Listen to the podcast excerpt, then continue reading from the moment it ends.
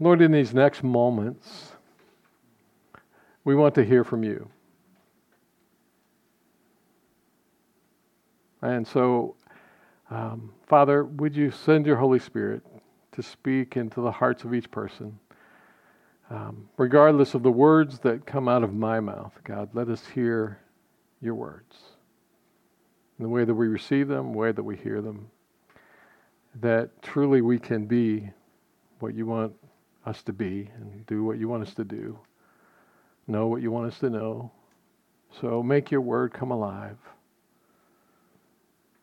In the name of Jesus, we pray. Amen.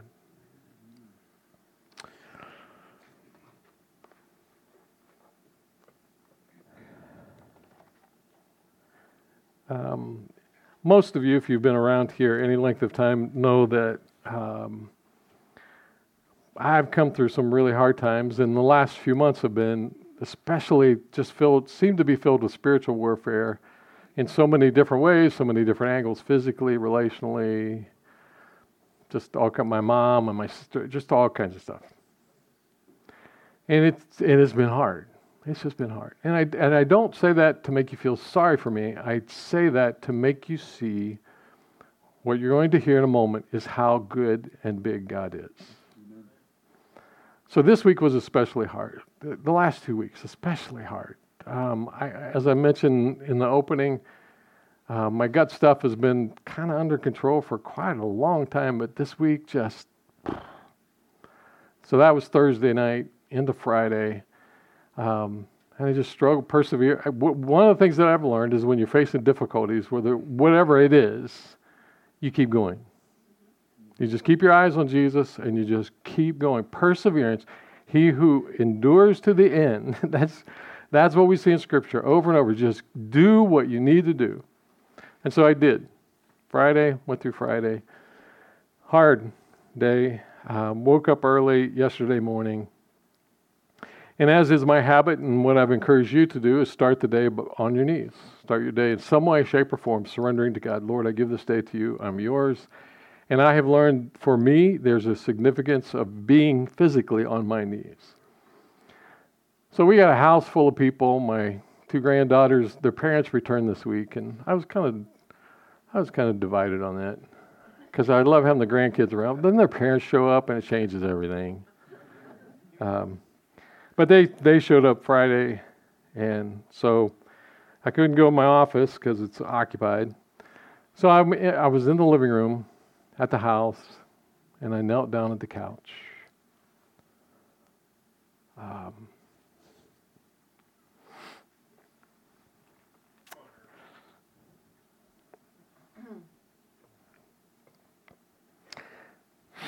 as soon as I hit my knees,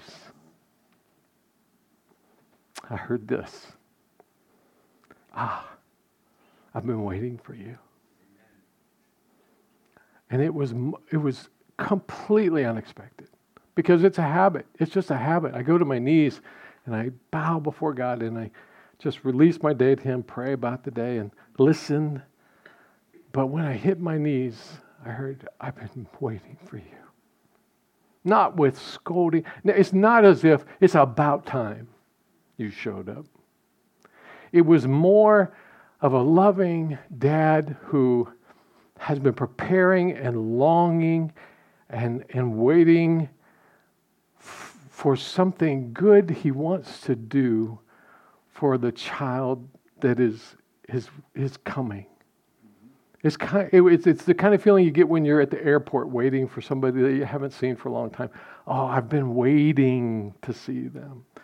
It's, it's the, it was the, the kind of words that, that you feel when maybe you, you, you put a lot of work into a birthday present or a Christmas present and you just can't wait to give it to the recipient.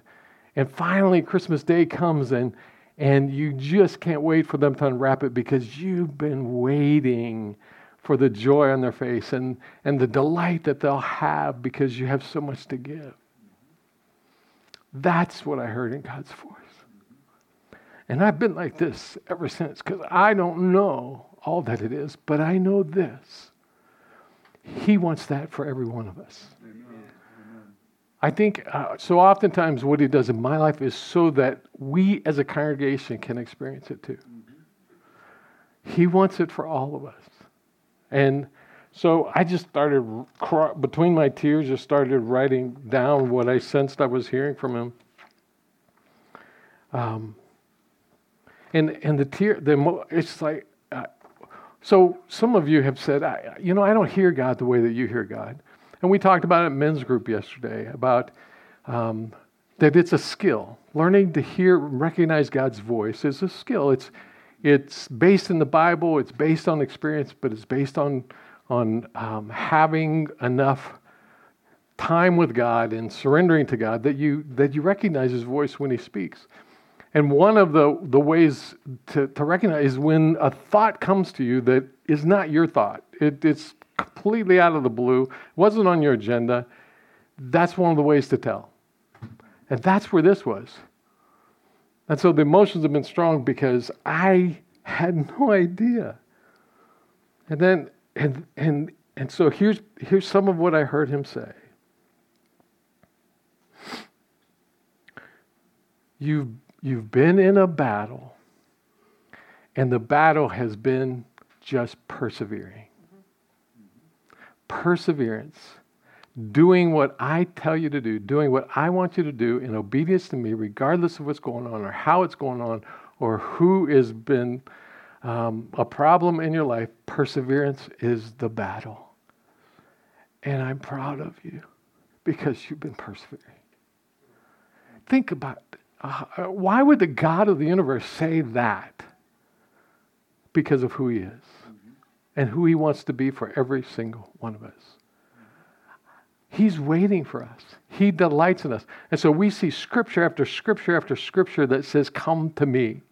I want you to, Jesus says, I've come that you may have life and have it abundantly. That's my desire for you. Come to me, all who are, are uh, burdened and heavy laden. We'll get that scripture in just a little bit. His invitation is for us to come and defeat the work of the devil that causes all of the pain and the struggle that we endure so that we can have the joy. Philippians that we just studied when he talks about for me to live as Christ and to die as gain. That's what he wants us to have, that kind of delight. In Philippians chapter 3, when he says, I have had all of these things, but I've discovered that there's nothing that compares with knowing Christ. I've been waiting for you. And I think that is not just for me, it's for all of us. He's waiting for us to surrender to Him, to bring the garbage to Him, and allow our houses, our hearts, our minds, our souls to be emptied of all of that so that He can fill us more and more and more with the delight and the pleasure that He offers. Waiting.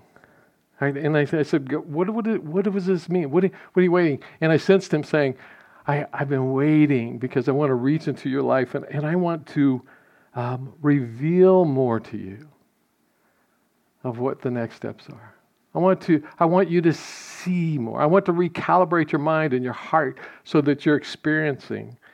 I want to infuse you with the ability to, to handle whatever's coming next. I've been waiting for you because I've got good things for you.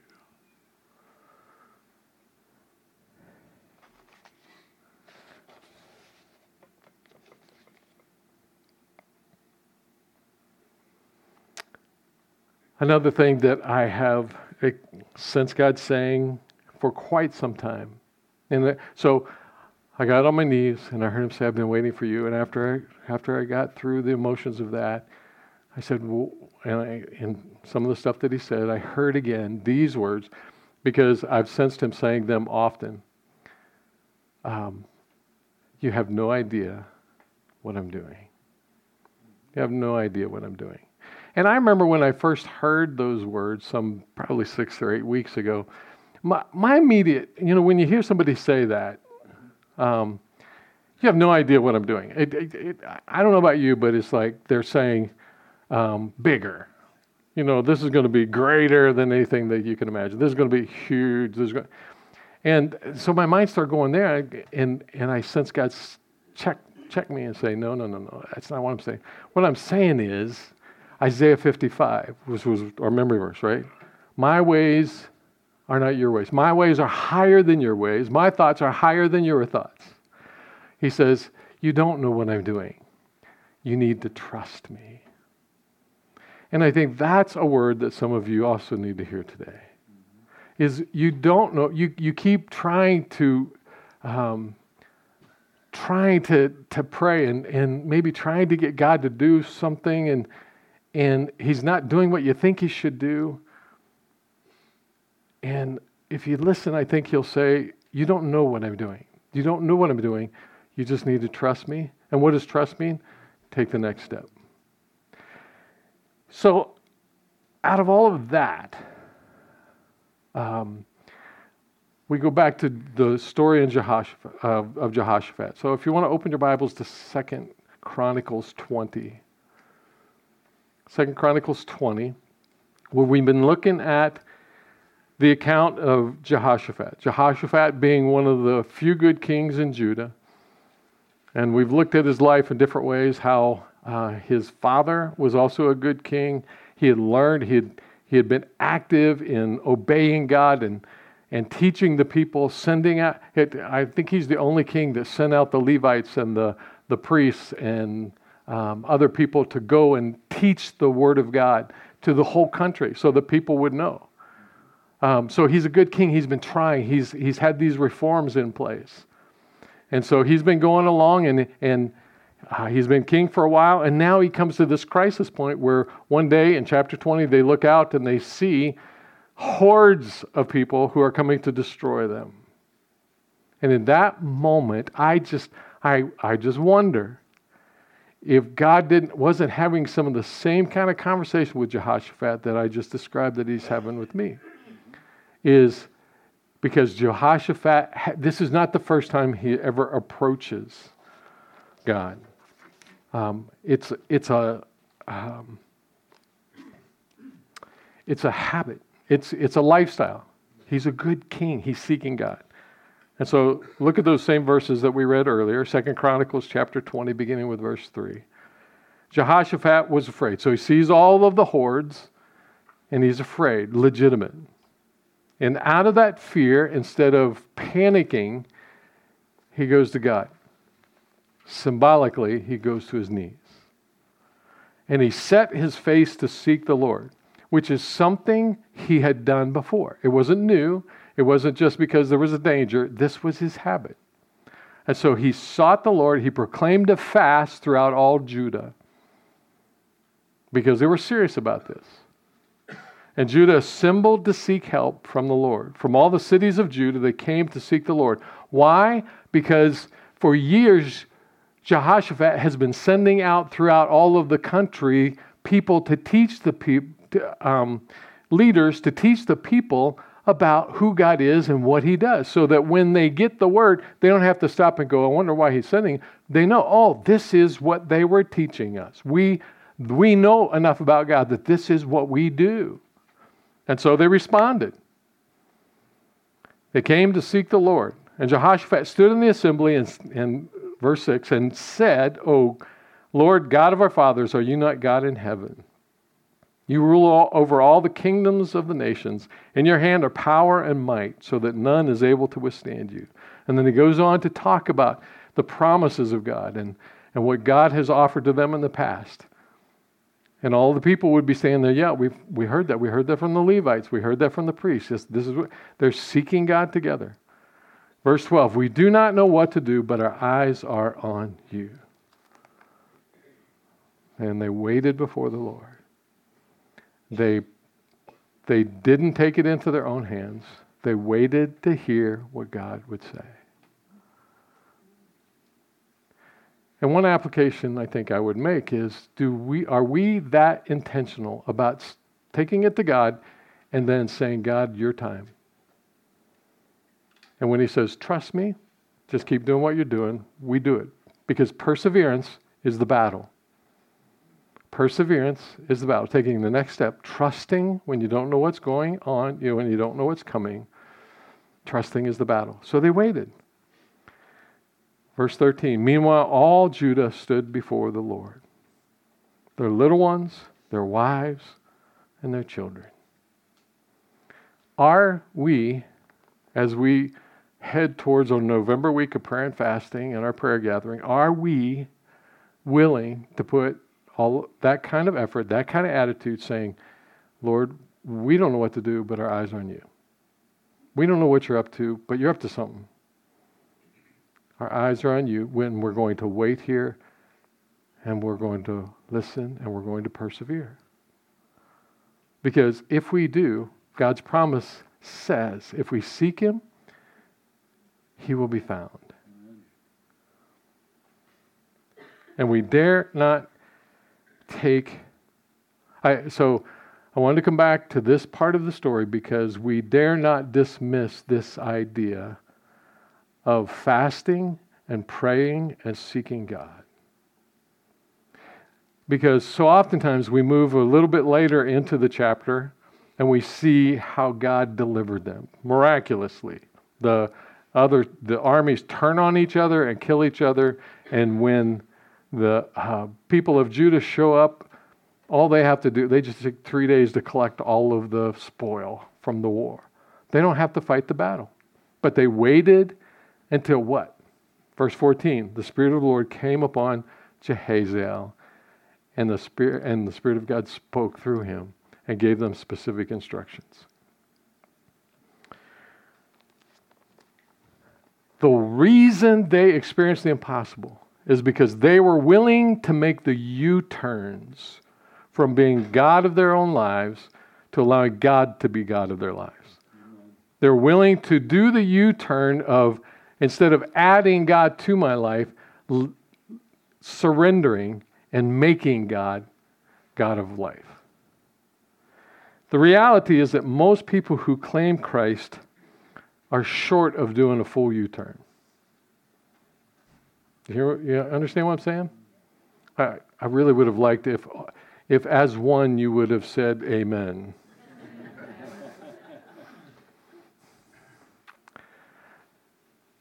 Most people don't experience what God has for them because they're short of doing the 180. They're sh- Thank you. Thank you. I, I, was giving you another chance. I wasn't going to prod you. I'm just putting it out there. I, so I want to talk about that because here, so I, you know, when I tell you these things that I sense God doing and I have all this motion, emotion that goes along with it because I'm so grateful for all that God has done, um, it has come at a cost. It has come at a, as a pretty high cost in my life.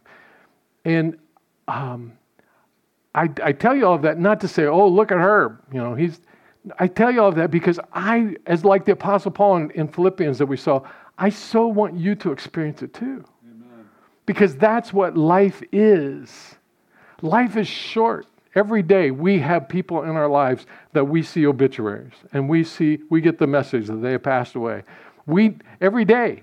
And that's coming for us when we get to the end of this life, what, what are we going to have lived for? If we, if we don't do the U turn, it's because there's something in this life that we think is of higher value than God.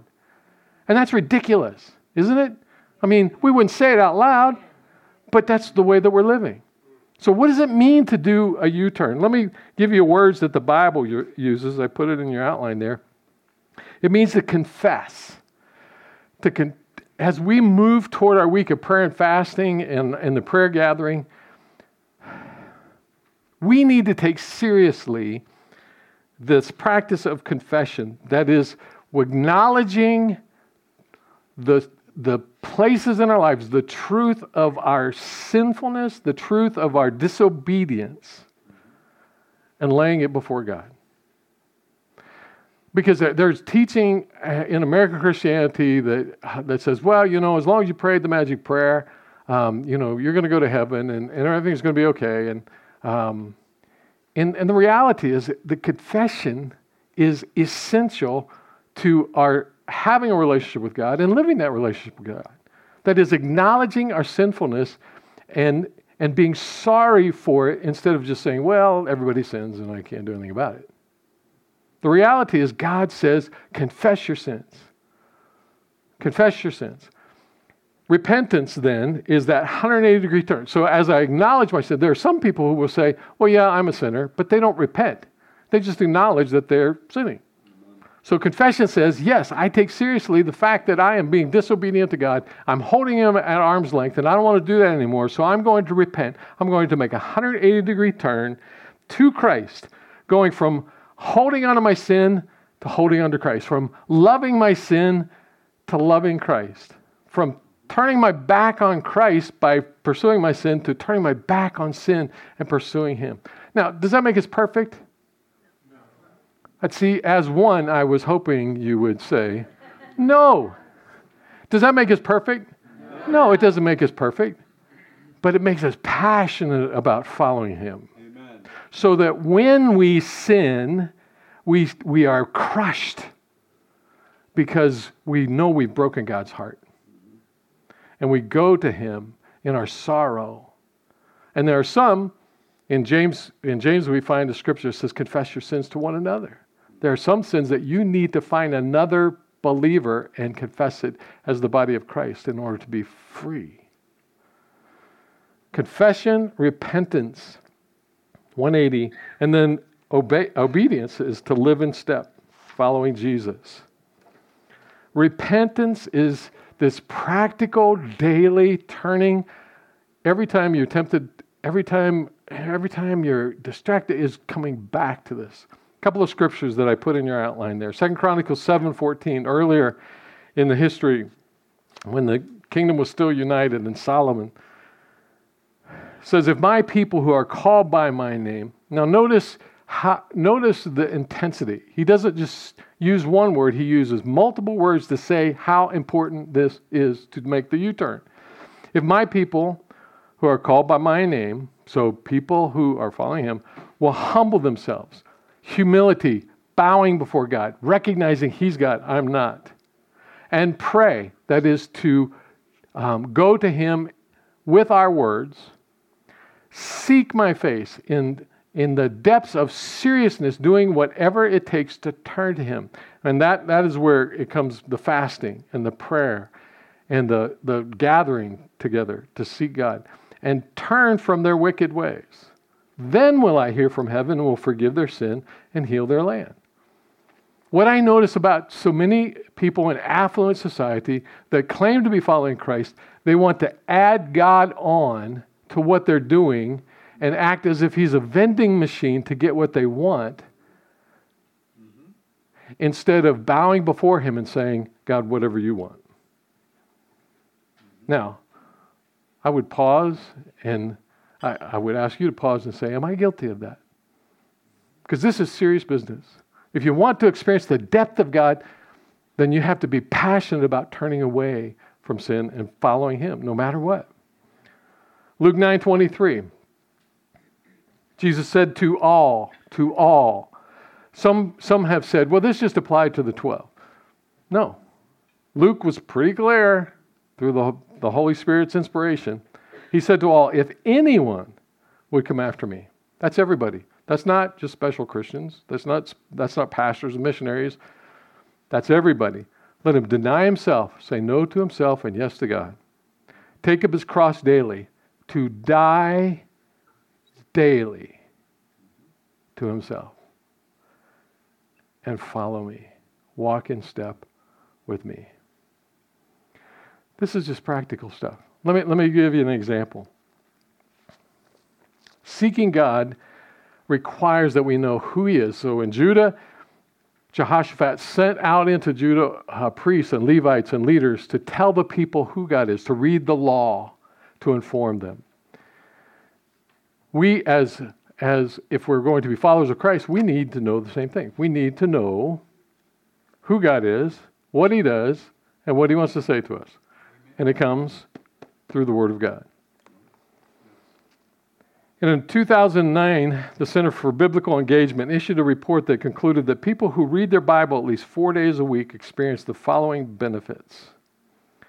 And I, and I like this because it's so many of these studies that you see is um, um, of the born again Christians, you know, high percentage don't even touch their Bible. But this approaches it a different way. Those that read their Bible at least four days a week experience the following.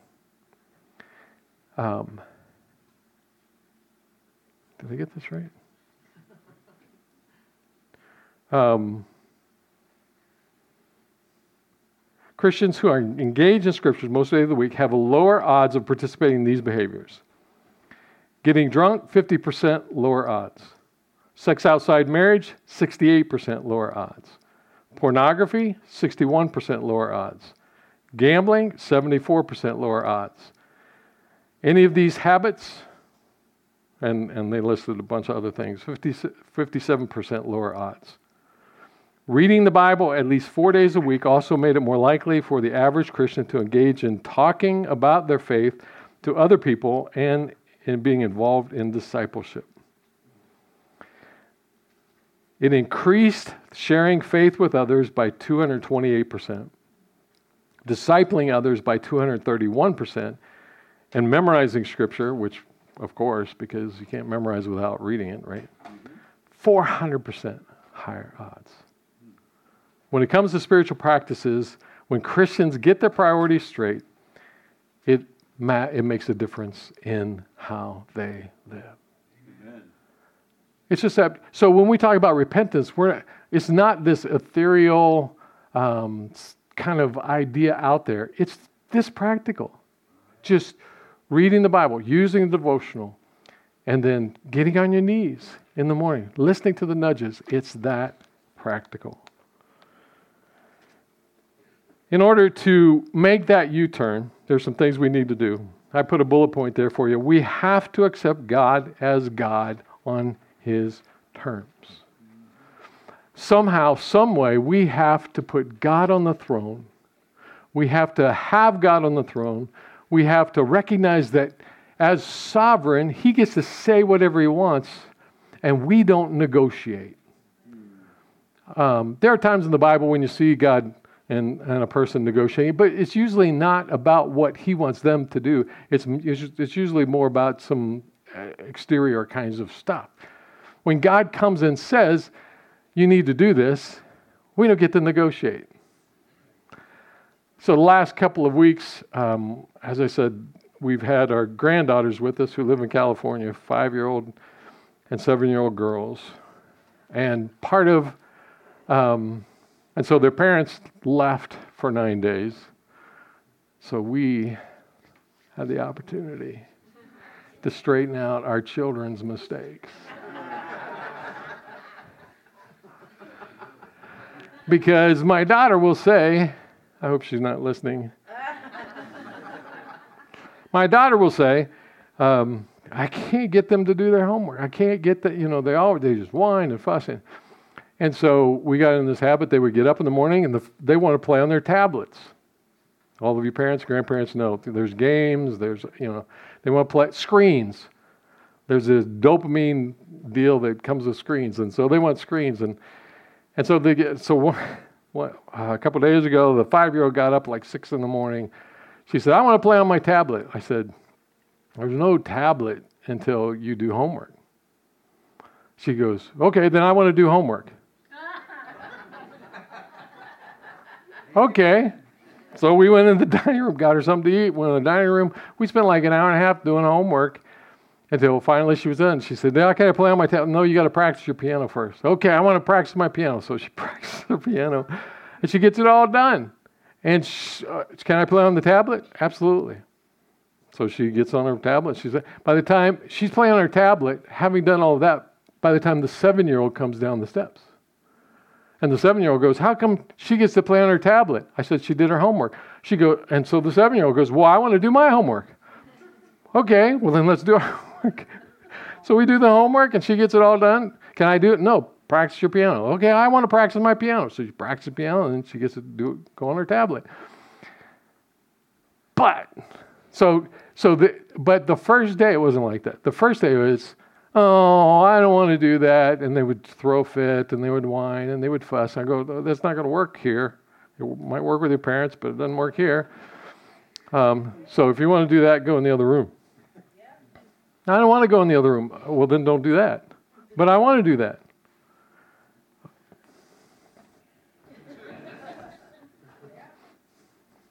but I don't want to be in here. Sure, okay, well, come out and do. There, there's there's no negotiating. There are rules in place that we have to do. So, why is it that we think we can go to God and negotiate? God says, don't watch that. And we negotiate. We go, well, I'll only watch a little bit of it. Or I'll only listen to a little bit of it. I, you know, it's not a big deal if I just compromise a little bit. And God says, and, and then we wonder why we're not experiencing the abundant life.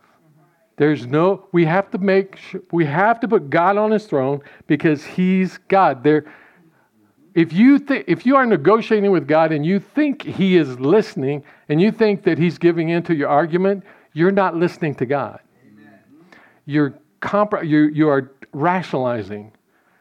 And there are a lot, and I watch this in Christianity.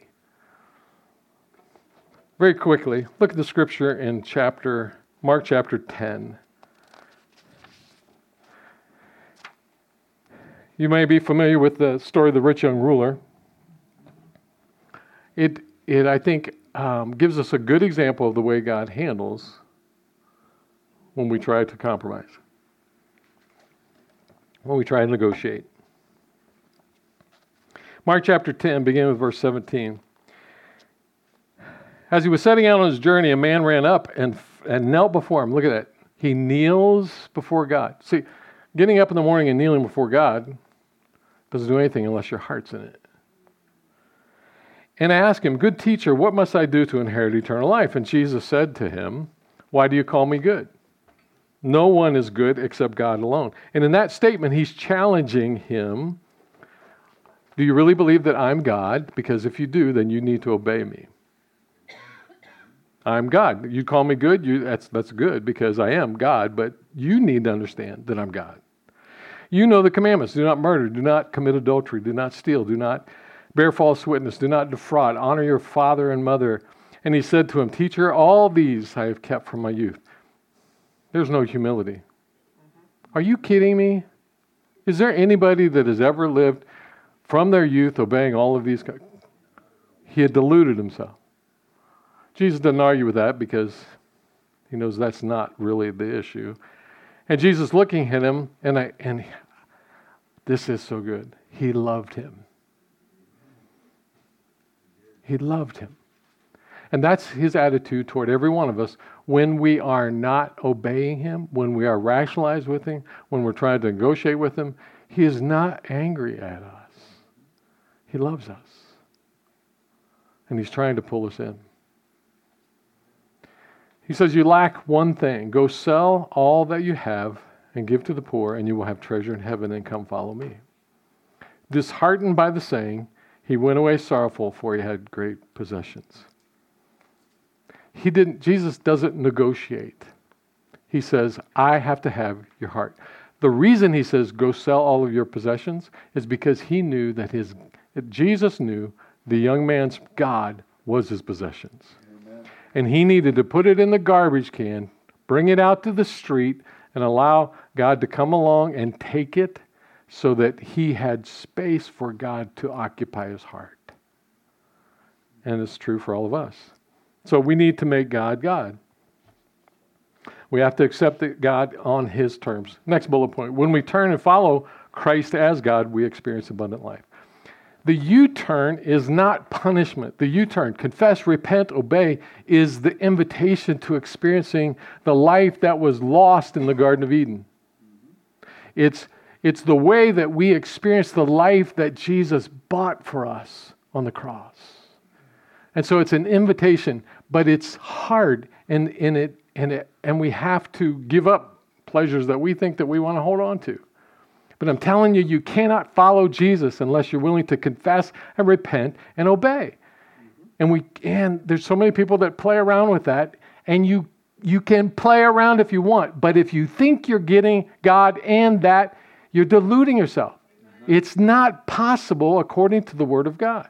And so, if there's something that He is saying to you, you need to stop it, you need to change it, you need to give it up, you need to add it to, and you're not doing it, you're walking away from God, no matter how close you think you are. Amen. And I was hoping, as one,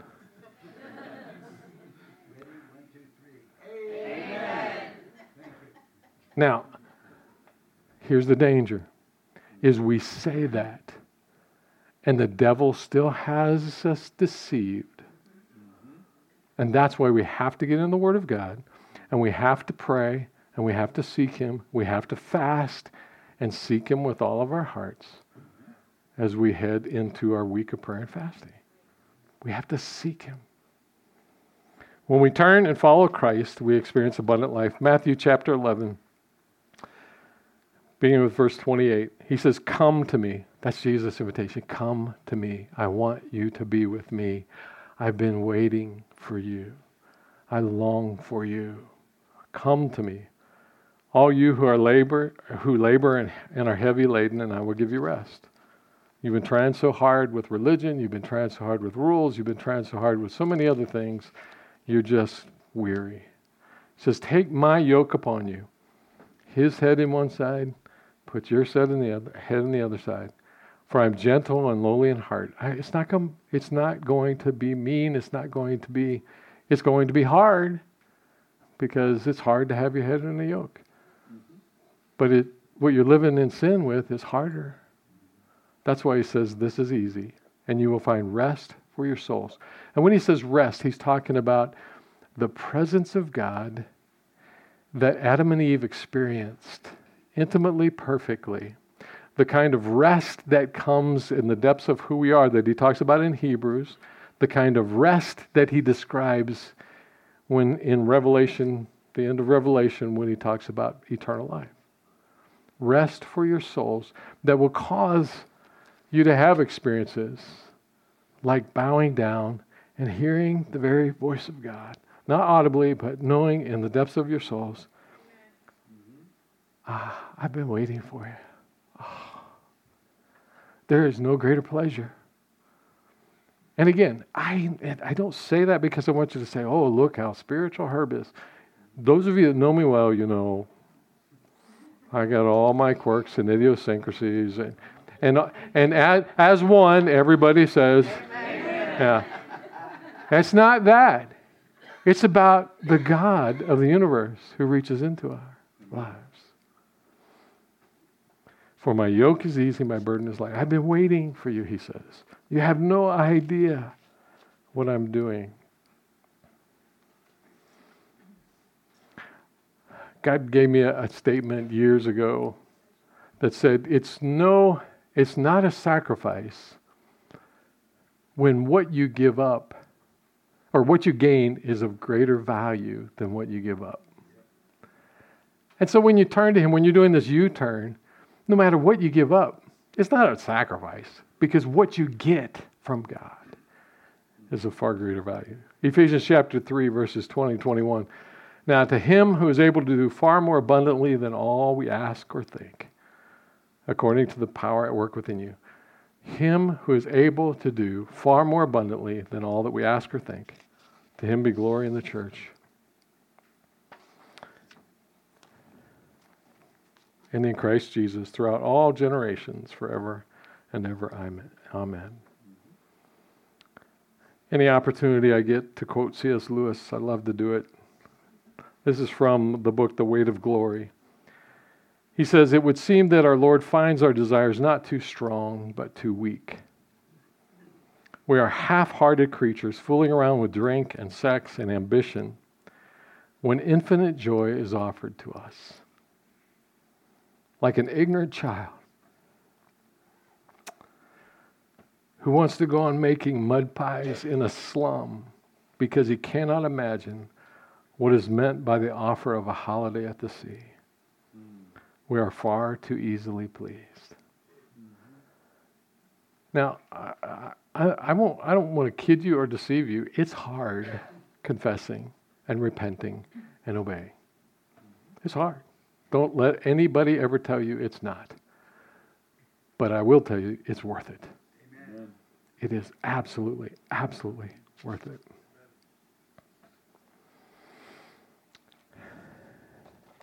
Another part of that picture that came as it was laying there of the idyllic suburban street with all the garbage cans out front and the garbage truck comes along and as he's trying to empty he discovers trash can after trash can it's just empty except for one.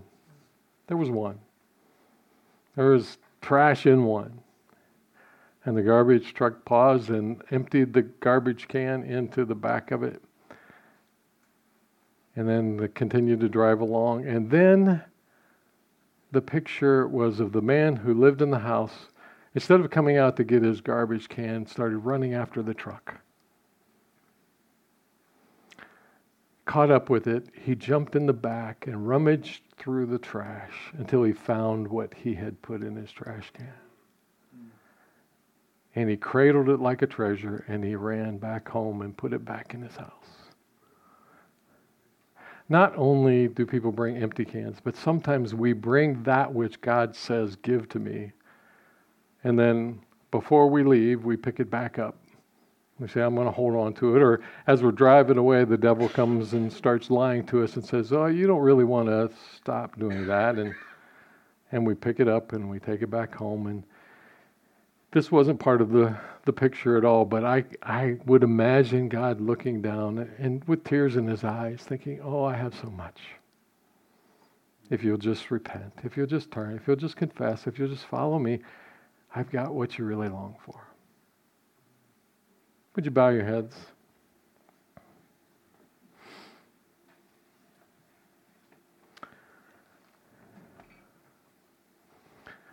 Would you pause with God for a moment and